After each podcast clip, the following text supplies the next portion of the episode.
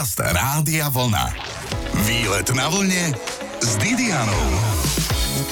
Postavili ho za rekordne krátky čas a aj tak je to stavba kvalitná. Reč je o mauzóleu v Krásnohorskom podhradí, v ktorom odpočíva aj hlavná hrdinka nášho rozprávania Františka Andráši. Práve jej manžel Dionys Andráši môže za to, že dnes predmety jeho ženy zdobia podzemie kaštieľa Betliar. Ideme na výlet za dámou, ktorá nemala modrú krv, ale zobrala si šľachtica. Návod, ako ho zbaliť, nenechala, ale výstava je to očarujúca. Pozývam na ňu cez rádio Vlna. Je tu to práve poludnie, dobré počúvanie. Výlet na vlne s Didianou. Bola dievčaťom mešťanského pôvodu, ale zobrala si šľachtica, ktorého kvôli tomu vydedili jednoducho povedané. Viac nám však povie doktorka Katarína Baňasová, archivárka Slovenského národného múzea pobočky Betliar. Kto bola Františka? Františka Andrašiová bola mešťanka s nepresne objasneným pôvodom, do ktorej sa zalúbil grof Dionys Andráši a v dôsledku lásky k nej sa vzdal časti rodinného majetku. Prečo? Tak um, nebolo možné, aby si zobral meštianku, keďže patril k aristokracii alebo najvyššej vrstve uhorskej spoločnosti. Jednalo sa o tzv. morganatický sobáš, takže nerovné manželstvo. Nerovné manželstvo nebolo prípustné u šlachticov, ale dialo sa často. A nie však pri prvorodených synoch. Prvorodený syn, keď si zobral meštianku, následkom mohlo byť až vydedenie. Mm-hmm. Tu na následkom takisto okrem hnevu otca alebo nevôle rodiny bola úprava fidejkomisov, keďže jeho otec Juraj IV, veľmi bohatý aristokrat, ktorý sa zaslúžil o modernizáciu Uhorska, založil dva rovnocenné fidejkomisy pre Dionýza a pre jeho brata. No a tým, že sa rozhodol grof Dionys Andraši zobrať si obyčajnú meštianku v úvodzovkách, Františku Hablavec, tým sa dopustil v očiach otca takej viny, že upravil tie fidejkomisy a Dionýzov už nebol ten najsilnejší fidejkomis tých najviac majetkov, najdôležitejších, ale upravil ho, dal mu už len také podradné majetky a hlavným dedičom ustanovil jeho mladšieho brata. To sú teda veci, o ktorých sa nám dnes našťastie už nesníva. Budeme máme majetky alebo takéto sociálne pomery.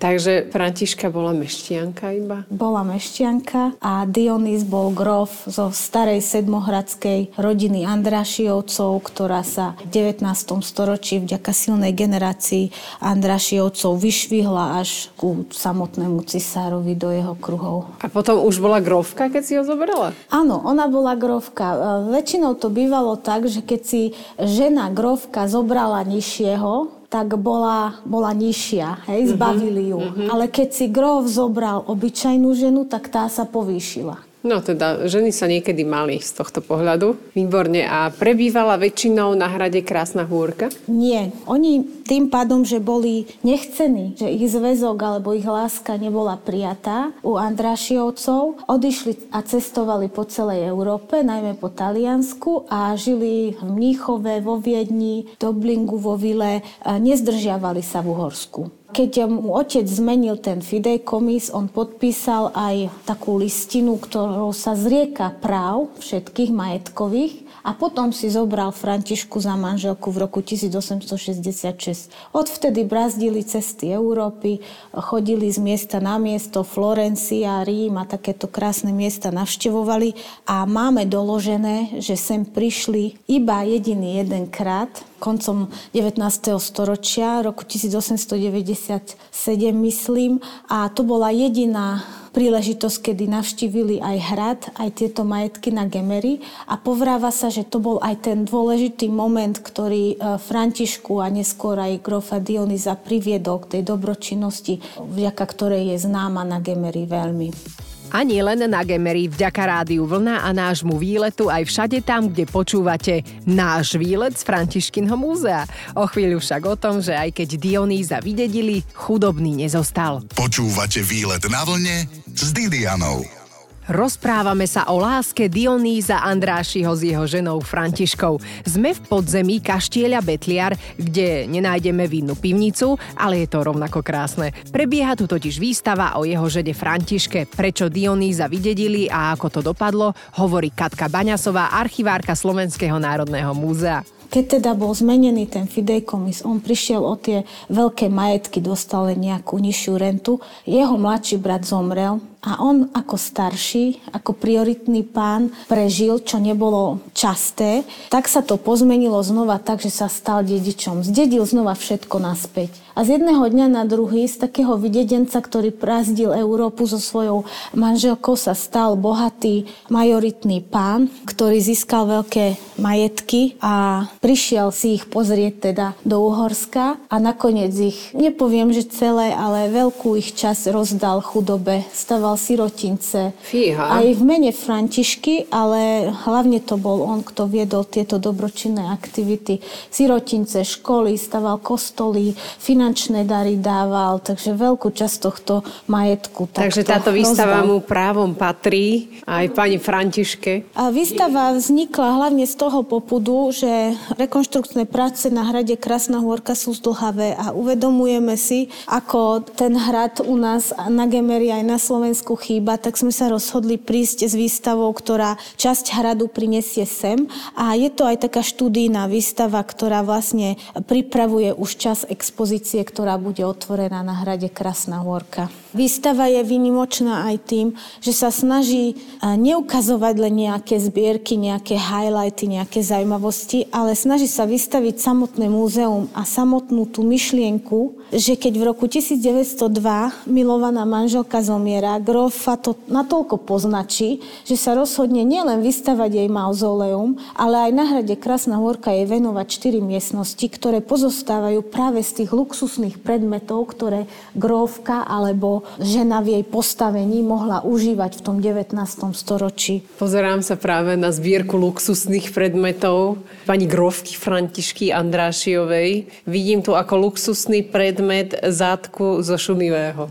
Áno, je to iba zátka, ale je to veľmi dôležitý predmet, ktorý odkazuje na ich život a málo preskúmaný život, čo viedli v Európe. Je to zátka zo svadobnej večere 1866, keď si zobral Dionys Františku za manželku, sa nám zachovala táto zátka, ale aj toto menu z večere. Výborne, čo mali napríklad? Krém a la chantilly, ente, to bude kačka nejaká, beefsteak, risotto dokonca, nech sa páči, a ako predjedlo sardinky. Áno, takže vidíme tu viac chodov, ktoré sú zakončené dezertom a vínom. Na konci posledné je úplne kávička. Dokonca, takže... no, kaviarenské typy. Táto inštalácia nepredstavuje len také suchopárne vystavenie predmetov, ako niekomu môžu prípadať dokumenty, ale je to naozaj taký plastický život, čo používali v každodennej realite tie predmety a ukazujú na ten luxus a hlavne sme sa snažili touto výstavou ukázať, ako to Františkine múzeum vyzeralo, keď ho grof eh, Andraši otváral v tom roku 1904. Preto tu vidíte aj pri predmetoch také čísielka, čo dneska vidíme v priestoroch veľkých múzeí, kde je veľa čísiel a sa v tom strácame, ale my sme k tejto výstave urobili takého sprievodcu, kde sme dali tie čísielka a predmety sú popísané tam. Takže človek si zoberie, teraz to tu nemám pri sebe takú malú knižočku a tam si číta, že o čom sú tie predmety, k čomu čo patrí. A takto to vyzeralo aj na hrade Krásna hôrka, keď ten návštevník v roku 1904 prišiel, dostal taký itinerár alebo taký inventár a v tom inventári si našiel, ktoré predmety sú ktoré. O chvíľu aj o tom, že vo Františkinom múzeu môžete nájsť aj najťažšie zachovávané predmety zo začiatku minulého storočia. Šaty. Výlet na vlne s Didianou. Boli ste už niekedy v múzeu? Vždy je dobré mať sprievodcu. Našou storytellerkou, teda rozprávačkou príbehu o Františke Andrášiovej a jej manželovi je doktorka Katarína Baňasová, archivárka Slovenského národného múzea pobočky Betliar. Rozpráva nám praktické veci o vzácnych predmetoch, ktoré zostali po grovke. Už ako Františka zomrela, Grof sa rozhodol, že okrem mauzolea jej venuje aj teda toto pietné múzeum a povolal si veľmi významného uhorského muzejníka Mihalika, ktorý mu spracoval aj inventár. Vieme, že tieto predmety katalogizoval, ale podľa akej logiky ich usporiadal a vystavil, to nám ešte nie je známe. Je veľmi zaujímavé pozerať sa aj na také osobné predmety, ako sú šaty pani Grovky. A šaty a textílie všeobecne sú tie najťažšie zachované predmety alebo e, najviac sa poškodiace predmety. Takže mať takéto šaty v zbierke je veľmi veľká rarita. Prešli aj reštaurovaním. Sú to vychádzkové denné šaty Grovky. Aj s parazólom. Aj s parazolom. Oni sa vtedy chránili pred slnkom však? Hlavne pred slnkom, áno. Aj pred pohľadmi ľudí, ale hlavne pred slnkom. Boli to také slnečníky. Aby ste si mohli predstaviť tie šaty, tak sú fialovej farby, vpredu majú veľmi, veľmi, veľmi veľa gombíčkov a sú to samozrejme dlhé vychádzkové šaty, občas nejaká mašlička, čipka. A mali by to byť práve tie šaty, v ktorých navštívila hrad Krasná Hôrka prvýkrát, prvý aj zatiaľ posledný krát, máme dochované, že iba raz. A dokonca pod pseudonymom Grovský pár sa zapísal ako Marengo. Marengo? To čo a, znamená? Nevieme, takže neboli to Aha. Andrašiovci, oni prišli inkognito pozrieť Aha, si Marengo. svoje uh-huh. sídla a hrad Krasná Hôrka navštívili pod pseudonymom Marengo, ktorý sa nám zachoval aj v návštevnej knihe. Tiež tu vidíme kefu na vlasy, alebo na konia, neviem. To, to sú na vlasy, áno. Na vlasy, sú to dobre. také predmety dennej potreby, grovky, také naozaj luxusné. Nosila okuliare na rúčke, nejaký pekný hrebeň do vlasov. Vejarik tu máme, kožené rukavice úplne z jemnej kože, Biele. ktoré dneska mm. už si oblečia si len malé dieťa. No a sa rovno Kabelku rozpadnú. originálne. No, tá, tá vyzerá z nejakej hadej kože alebo z krokodílej. Z krokodílej pravdepodobne, takisto aj peňaženky. No a tá už je záda. To už, to, Ešte to už vám ukážem jednu kabelku z hada z pitona. Ukážte, ja som celá kabelková. Tak, e, takúto kabelku by som chcela vlastniť aj ja. Myslím si, že ešte na dnešné pomery je...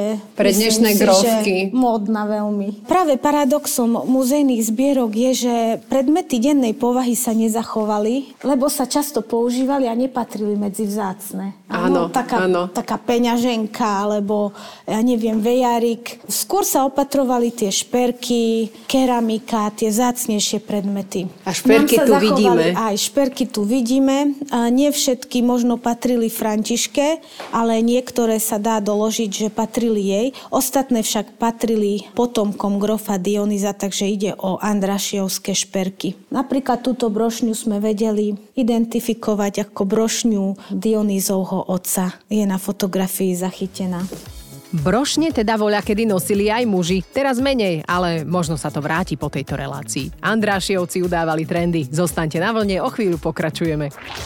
Výlet na vlne s Didianou. Už je to 120 rokov, čo vzniklo jedinečné múzeum venované Františke Andrášiovej manželke posledného mužského potomka mladšej vetvy rodu Andráši Grófa Dionýza. Aktuálne výstava prebieha v podzemí kaštieľa Betliar a našou sprievodkyňou je doktorka Katarína Baňasová, archivárka múzea Betliar. Obdivujeme predmety, ktoré patrili Andrášiovcom. Dievčatá, bude sa vám výstava páčiť, sú tu aj drahé kamene. Áno, určite sú tam aj drahé kamene a dôvodom, prečo nie sú tieto šperky len františkine, tak je ten, že z františkyných šperkov dal grof Dionys po jej smrti zaliať ich do jedného pokála, ktorý sa používa pri omšiach za ňu.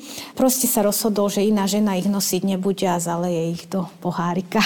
Že už to nikto nezdedí. Do pokála, ktorý má dneska obrovskú hodnotu, nielen umeleckú, ale aj finančnú, lebo sa v ňom nachádzajú originály drahých kovov. A oni nemali deti? Nemali deti, nemali vôbec mužského potomka a venovali sa okrem charite aj psíkov, mali psíkov. O jej rodine vieme veľmi málo, dokonca sme ani nevedeli, kedy sa presne narodila. Dnes to už vieme, bolo to v roku 1831, teda bola staršia od svojho manžela a pravdepodobne to bol dôvod, prečo bol jej dátum narodenia uvádzaný v ostatných dokumentoch milne. Mm-hmm.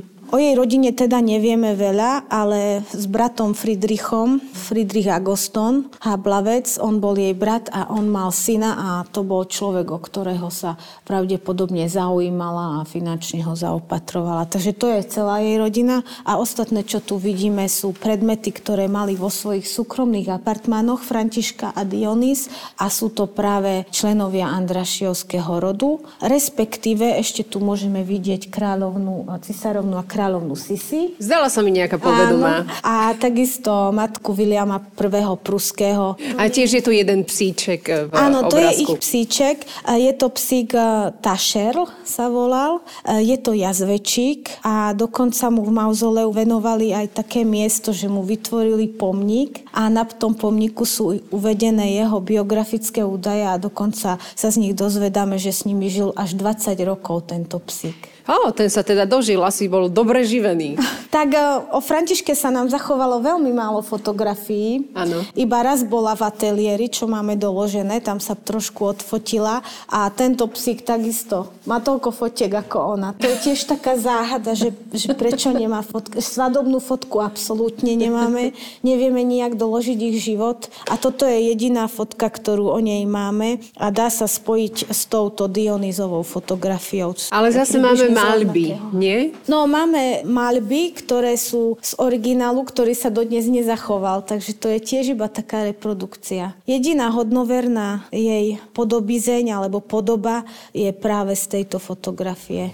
Ale ešte jednu fotku mala Františka Andráši. Dnes preto bude reč aj o tom, že voľa kedy sa bežne ľudia fotili aj po smrti. Počúvate výlet na vlne s Didianou. Chcete sa dať pochovať v blízkosti svojho psíka? Aj šľachtici to niekedy robili.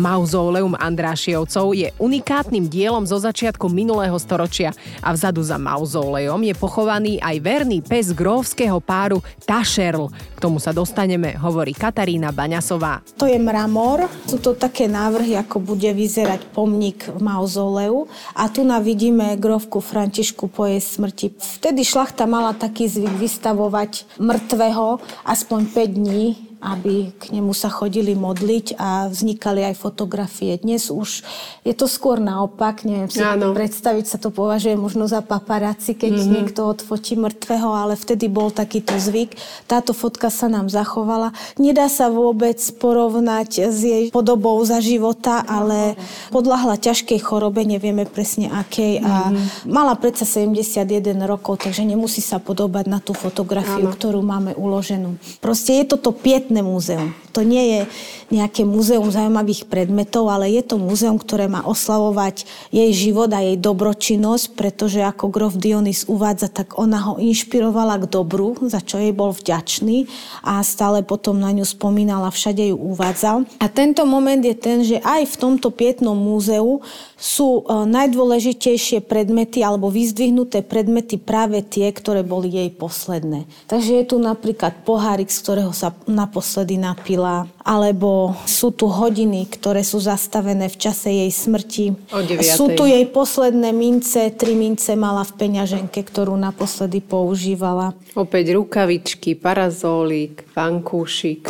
Golierik z belgickej čipky, súprava písacia, ktorá obsahuje papiere, pera. Takže tá jej smrť bola tak vyzdvihnutá. A teraz sme mali Vianoce, mali sme viac vstupov aj do televízie, aj do rady a práve toto je napríklad Vianočný stromček, ktorý bol na posledné Vianoce v roku 1901 v salóne grofa a grofky inštalovaný. Ten stromček má asi tak 15 cm, aby ste vedeli. A to bol živý? Asi umelý vtedy ešte nemali No však. práve, že to je zaujímavé. Do takého umelého stojančeka sú zapravené živé Halusky. konáriky. Áno. Áno. Takže je živý a do dnešných dní sa takto zachoval. Prešiel rukami našej reštaurátorky Anky Lachovej, ale je úžasné, ako sa do dnešných dní v akej podobe zachová. Je Také taký niečo živé. bonsai v tvare Vianočného stromčeka. Áno, áno. A zaujímavosťou je ešte, ak sa pozrieme na tieto fotografie, ona zomrela v Mníchove vo svojej vile v roku 1902 a v roku 1904, presne na druhé výročie jej smrti, ju dal prevriesť grof Dionys sem na Gemer a je pochovaná, jej pozostatky spolu s ním ležia v mauzoleu v Krasnohorskom podhradí. Tu vidíte takú maketu. Tam sú vstupy robené tiež v rámci prehliadky, alebo je to zatvorené, keďže je to mauzoleum? Je to mauzoleum, ktoré patrí ku Slovenskému národnému múzeu a patrí k našim trom objektom, teda k hradu Krásna Hôrka, ku kaštieľu Betliar. Patrí toto mauzoleum, ktoré je celoročne otvorené, vstupy sú každú pol hodinu a je veľmi zaujímavé. Človek si tak povie, že prečo by som mal vidieť mauzoleum, ale tá návšteva tohto sakrálneho miesta je veľmi taká transcendentálna, až by som povedala, skúsenosť. Je to teda nie neskutočné, ale nadskutočné. Mauzoleum inak postavili za jeden rok, boli rýchli. Viac o chvíľu. Výlet na vlne s Didianou. Super tip na celodenný výlet je určite návšteva kaštieľa Betliar. Tiež som tu strávila zo pár hodín, človek sa tu nadchne a navyše, ak má tak skvelú spoločnosť, ako je doktorka Katka Baňasová, ktorá vie o Andrášiovcoch viac než dosť, je to tiež super. Sme vo Františkinom múzeu. Tu môžeme vidieť, ako bolo rekordne rýchlo postavené mauzoleum, lebo bola vytvorená taká konštrukcia a vodne v noci tam pracovali zamestnanci stavbári, aby ho dokončili. A na stene vidíme koč, v ktorom bola grovka prevážaná sem? Áno, presne tak. Je to koč, ktorý sa používal v, pri smutočnom sprievode, ktorý viedol z Rožňavy do Mauzolea v Krasnohorskom podhradí, kde už viezli jej truhlu a kráčal za ňou grof Dionys a veľký dav. A táto udalosť bola spomínaná vo všetkých regionálnych novinách, aj v novinách po celom Uhorsku a označovaná ako veľký krásnohorský pohreb. Oproti vidíme korunu. Koruna je práve z tohto kočana, ktorý ste sa pozerali na fotografii. Aha, čiže nie je to koruna ako platidlo, ale normálne klasická koruna, ktorú sa dávala na hlavu, len toto je asi vo zväčšenej podobe a bola a, umiestnená a nie je ani tak klasická, ako je špecifická pre mm-hmm. grovský titul, pretože má 9 cípov a odkazuje na grovský titul, lebo grovský titul bol zobrazovaný v archívnych dokumentoch ako 9 cípov korunou a nižšie tituly zase 7 cípov bol barón. Takže to, to, to má tiež svoje opodstatnenie a tieto plastiky sú takisto z koča. Koč bude vystavený pohrebu. na hrade Krasná hôrka, keď sa otvorí. A v strede tá svetica? Tá svetica je Sveta Františka a jej podoba, teda jej tvár, by mala odzrkadlovať našu Františku Andrašiovú. Fíha, tak to naozaj veľkú poctu. Ten grof musel byť do nej veľmi, veľmi zamilovaný. Že tak určite. Pohľad. Precedens nepoznáme na, na nejaké takéto. Bo existovalo jedno pietné múzeum alebo pamätné múzeum a bolo to múzeum Alžbety, práve Sisi na Budinskom hrade. To však bohužiaľ shorelo a nie je po ňom žiadnej stopy. Takže toto je jediné také na Slovensku, ktoré bolo venované žene po jej smrti a jej obľúbenému psovi. A jej obľúbenému psovi, Tašerlovi. Na výstave sme videli aj iných psíkov. Jedným z nich bol Čok, to Ok sa písal, ale tento Tašel bol asi posledný, teda žil s nimi 20 rokov, tak mu dali takéto privilegium odpočívať s nimi. To je grof. Grof Dionys, keď už bol v tom období okolo 1904 práve. On zomrel 1913 ako 77 ročný, dozvedel sa vysokého veku a ona takisto 71 mala. No a toto je práve podobizeň, ktorá je reprodukovaná stále z nedochovanej fotografie pravdepodobne. Bola to taká nej... čierna pani, Veľmi elegantná. Je okolo nej taký závoj tajomná, pretože bola taká snaha všetky tie dokumenty o ich živote nejak, nepoviem, že zničiť, ale nedochovali sa. Mm-hmm. Nevieme o nich mm-hmm. veľa. Na základe týchto predmetov vieme reprodukovať ich život do určitej časti. Napríklad o tej svadbe máme len tú, tú zátku a to menu a, a nič viac. Žiadna fotka, žiaden dokument.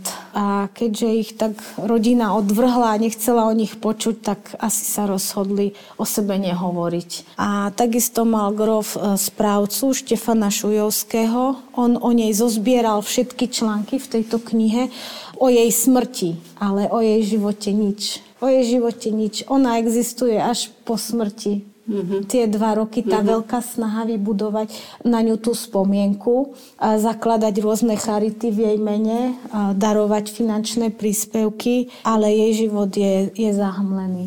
Ďakujem Katke Baňasovej za sprievod a vám želám, aby vás mal niekto tak rád, ako mal Dionys Františku. A nemusí ani mauzoleum stavať. Prajem deň ako z obrázku. Počúvajte výlet na vlne s Didianou v sobotu po 12.